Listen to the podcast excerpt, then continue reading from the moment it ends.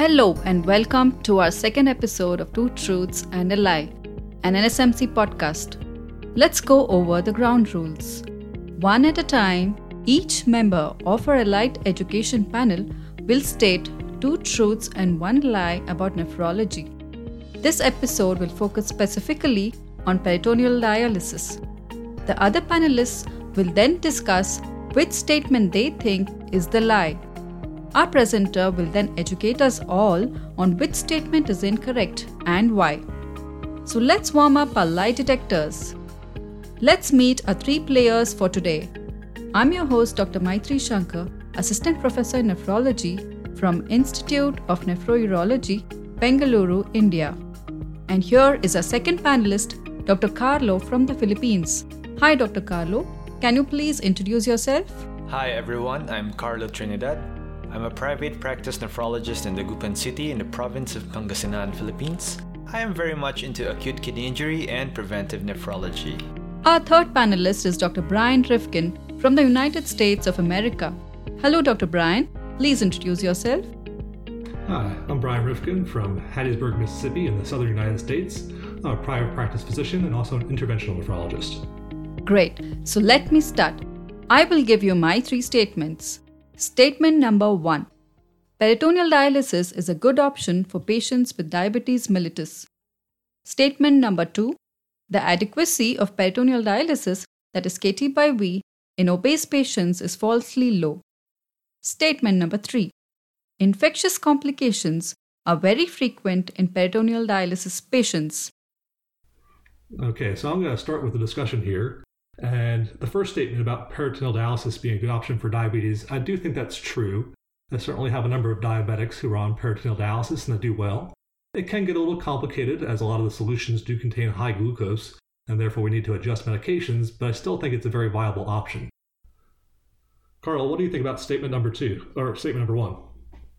Yeah, I think it's a misnomer for most of most of the people because we do use um, dextrose solutions. So it's sugar.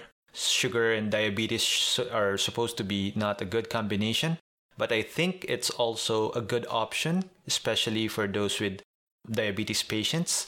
Especially since PD is, you know, a less morbid form of dialysis compared to hemodialysis when you when you consider the the many needles, the frequency, and the the the way that we uh, hold the dialysis, hemodialysis, compared to the peritoneal dialysis, where you just go uh, in your own house. So I think it's it's a very really a very good option. I think this the first statement is true. The second statement about uh, KT over V being falsely low in obese patients, um, I know it's very challenging for overweight patients to do peritoneal dialysis. I'm not really sure about that one, whether that's true or false. I think I remember back in training, uh, one of my mentors always always tell us that uh, in obese patients it's falsely low, but I never seem to quite um, remember why. So I'm not sure about this. Um, I'm just um, sticking to what I remember, my recollection that it is true, but I'm not sure why. All right, and then statement number three about uh, infections being very frequent in peritoneal dialysis patients. Um, I guess it depends how you define very frequent, but I know the statistics tell us it's generally about once every 18 months to 24 months in the US. So I wouldn't say that's very frequent, but it is a very big concern for patients. But I think that statement is probably false. Yeah. Well, if you compare it to hemodialysis, here in the Philippines, uh, we're mostly hemodialysis, and the, the number of patients that I get with um, catheter related bloodstream infections very very frequent, very common compared to those who are on uh, PD catheters. So I think this is also false. All right, Mythri. So it looks like we agree that number three is likely the false statement. Yep, you got me. Uh, statement number three is false. Peritonitis, the most common infection among peritoneal dialysis patients, is actually quite rare. A large multicenter study by Perl et al., published in the year 2020, demonstrated that among 7,000 patients across 209 facilities in seven countries, there were just 2,272 peritonitis episodes during 7,800 follow up years. So, this translates to only 0.28 episodes per patient year. In comparison, catheter related bloodstream infections associated with uh, dialysis, hemodialysis tunnel catheters were much more common at 1.1 to 5.5 episodes per thousand catheter days. So, the risk of peritonitis can uh, definitely be reduced with proper training and hand washing techniques. Okay, so that was fun. Moving on to Dr. Carlo, can you give us your two truths and a lie? Okay, it's my turn. So, statement number one patients on PD have a lower risk of developing heart failure compared to their HD counterparts. Statement number two PD is a better dialysis modality than hemodialysis. And the last statement peritoneal dialysis is more expensive than hemodialysis in low and lower middle income countries. All right, Mythri, you want to start this time? As we all know, the primary indication for initiating uh, peritoneal dialysis would be for heart failure patients. So I think the first statement is true. Heart failure patients do very well on uh, peritoneal dialysis. I would tend to agree with that. That the it's more physiologic. Again, dialyzing every other day with hemodialysis tends to be have more volume overload, which tends to stretch out the heart more and lead to more heart failure and valve issues. So you're right. I think one of the indications for peritoneal dialysis is uh, having significant heart failure. Okay, so coming to statement number two, that is PD is a better dialysis modality than hemodialysis. Uh, there are uh, numerous studies comparing peritoneal dialysis to hemodialysis in terms of mortality and quality of life, but I don't think one modality has proven to be better than the other. Yeah, so that's a tough statement again because it's very general in terms of being better. Uh, we could talk about things like cost, we could talk about mortality, we could talk about quality of life. Um, I know that, again, uh, for me, it's really a patient preference. So I don't push one over the other. I do not believe that one really has an advantage over the other. Although when you look at certain subgroups, again, like diabetics, maybe in the first year there might be a survival advantage in people on hemodialysis. But I agree, I think that that one's likely false. Okay, moving on to the third statement. Peritoneal dialysis being more expensive than hemodialysis in low and lower middle income countries. This may be true because in low and lower middle income countries, the preparation of PD fluid and the equipment for peritoneal dialysis may have to be imported. So I think this might be true. Yeah, this is a tougher one for me. It's certainly cheaper in the United States uh, to do peritoneal dialysis only because the cost of people, the nursing and techs required for hemodialysis, uh, and the cost of peritoneal dialysis and the fluid in the US is relatively cheap because it's produced here. Um, so I'm not really sure about that one, but uh, it is potentially true. So it sounds like that we agree that likely it's the second statement, PD is better dialysis modality than hemodialysis, is false. So Carlo, are we right? Yes, you're very right. Now, let, I think we have to break it down. So the first statement is true. Heart failure would be lower risk in patients with PD. It's uh, more gentle, results in lesser hemodynamic fluctuations and neurohormonal activation. And of course, the myocardial ischemia, unlike the, the ones we, we definitely experience in our HD patients. Um, the second one, again, this is a, a motherhood statement. So it's really very hard but uh, if you take it at face value, it, it, we don't have the, we don't have the exact data that says that PD is better than hemodialysis. And Brian uh, is, is correct in saying that it it's a case to case basis. It depends on the patient needing whether it's PD or HD. And um, letter C, uh, the, the third statement is really more of situational as well. It tends to be true in low and lower middle income countries, especially here.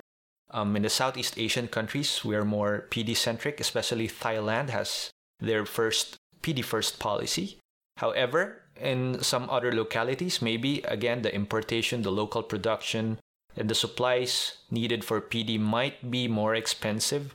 And so it's a regional um, thing, uh, whether it's um, more expensive or not. But generally, it is true.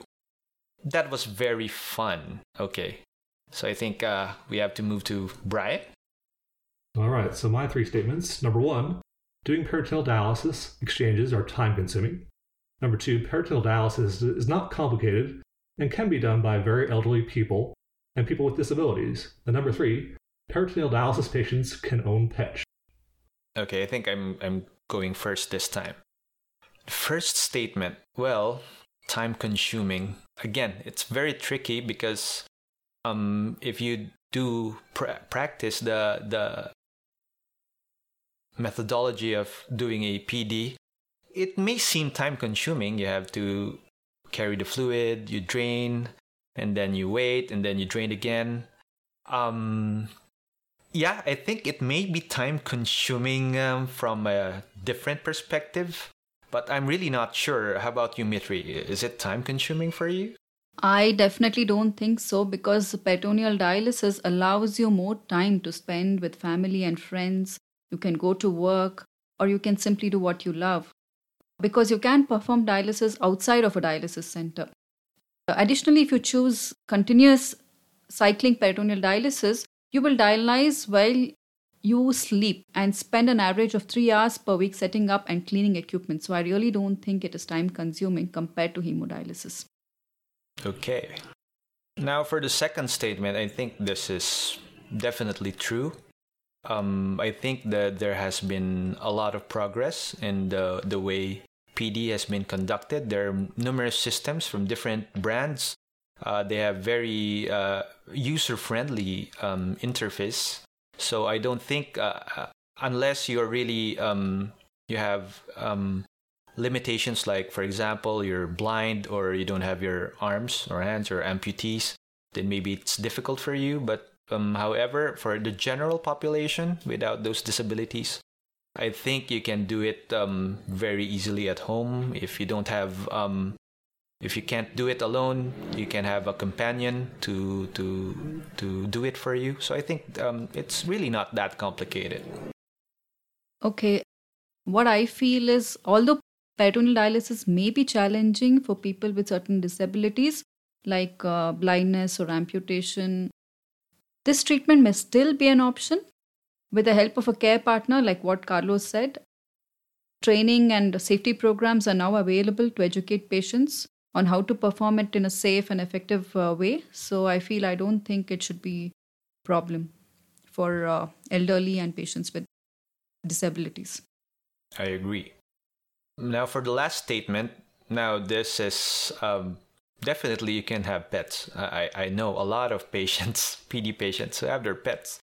Um, we have to really clarify though that um, their pets shouldn't be in the room where they are performing their PD, right? So it should be very sterile as possible. But yeah, uh, who are we to deny our patients their friends, their pets? so this is true. They can own pets, right, Mythri? Yeah, I agree with you, Carlo. Just they have to keep sure that the home and the designated treatment area is clean. So that should do. They can have pets.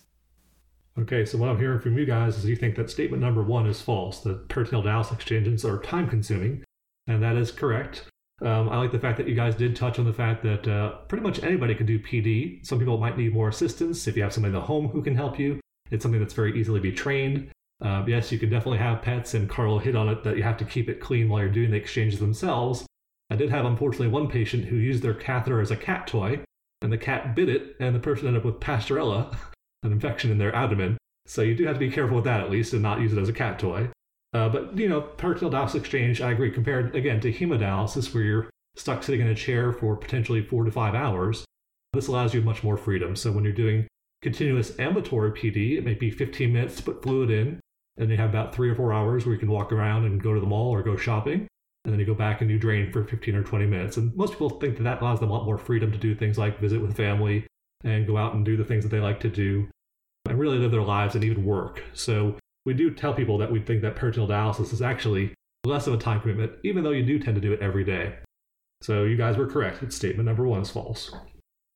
Well, that was really helpful and informative. I would like to thank our panelists for participating today. Be sure to tune in next time for more format nephrology education. See ya!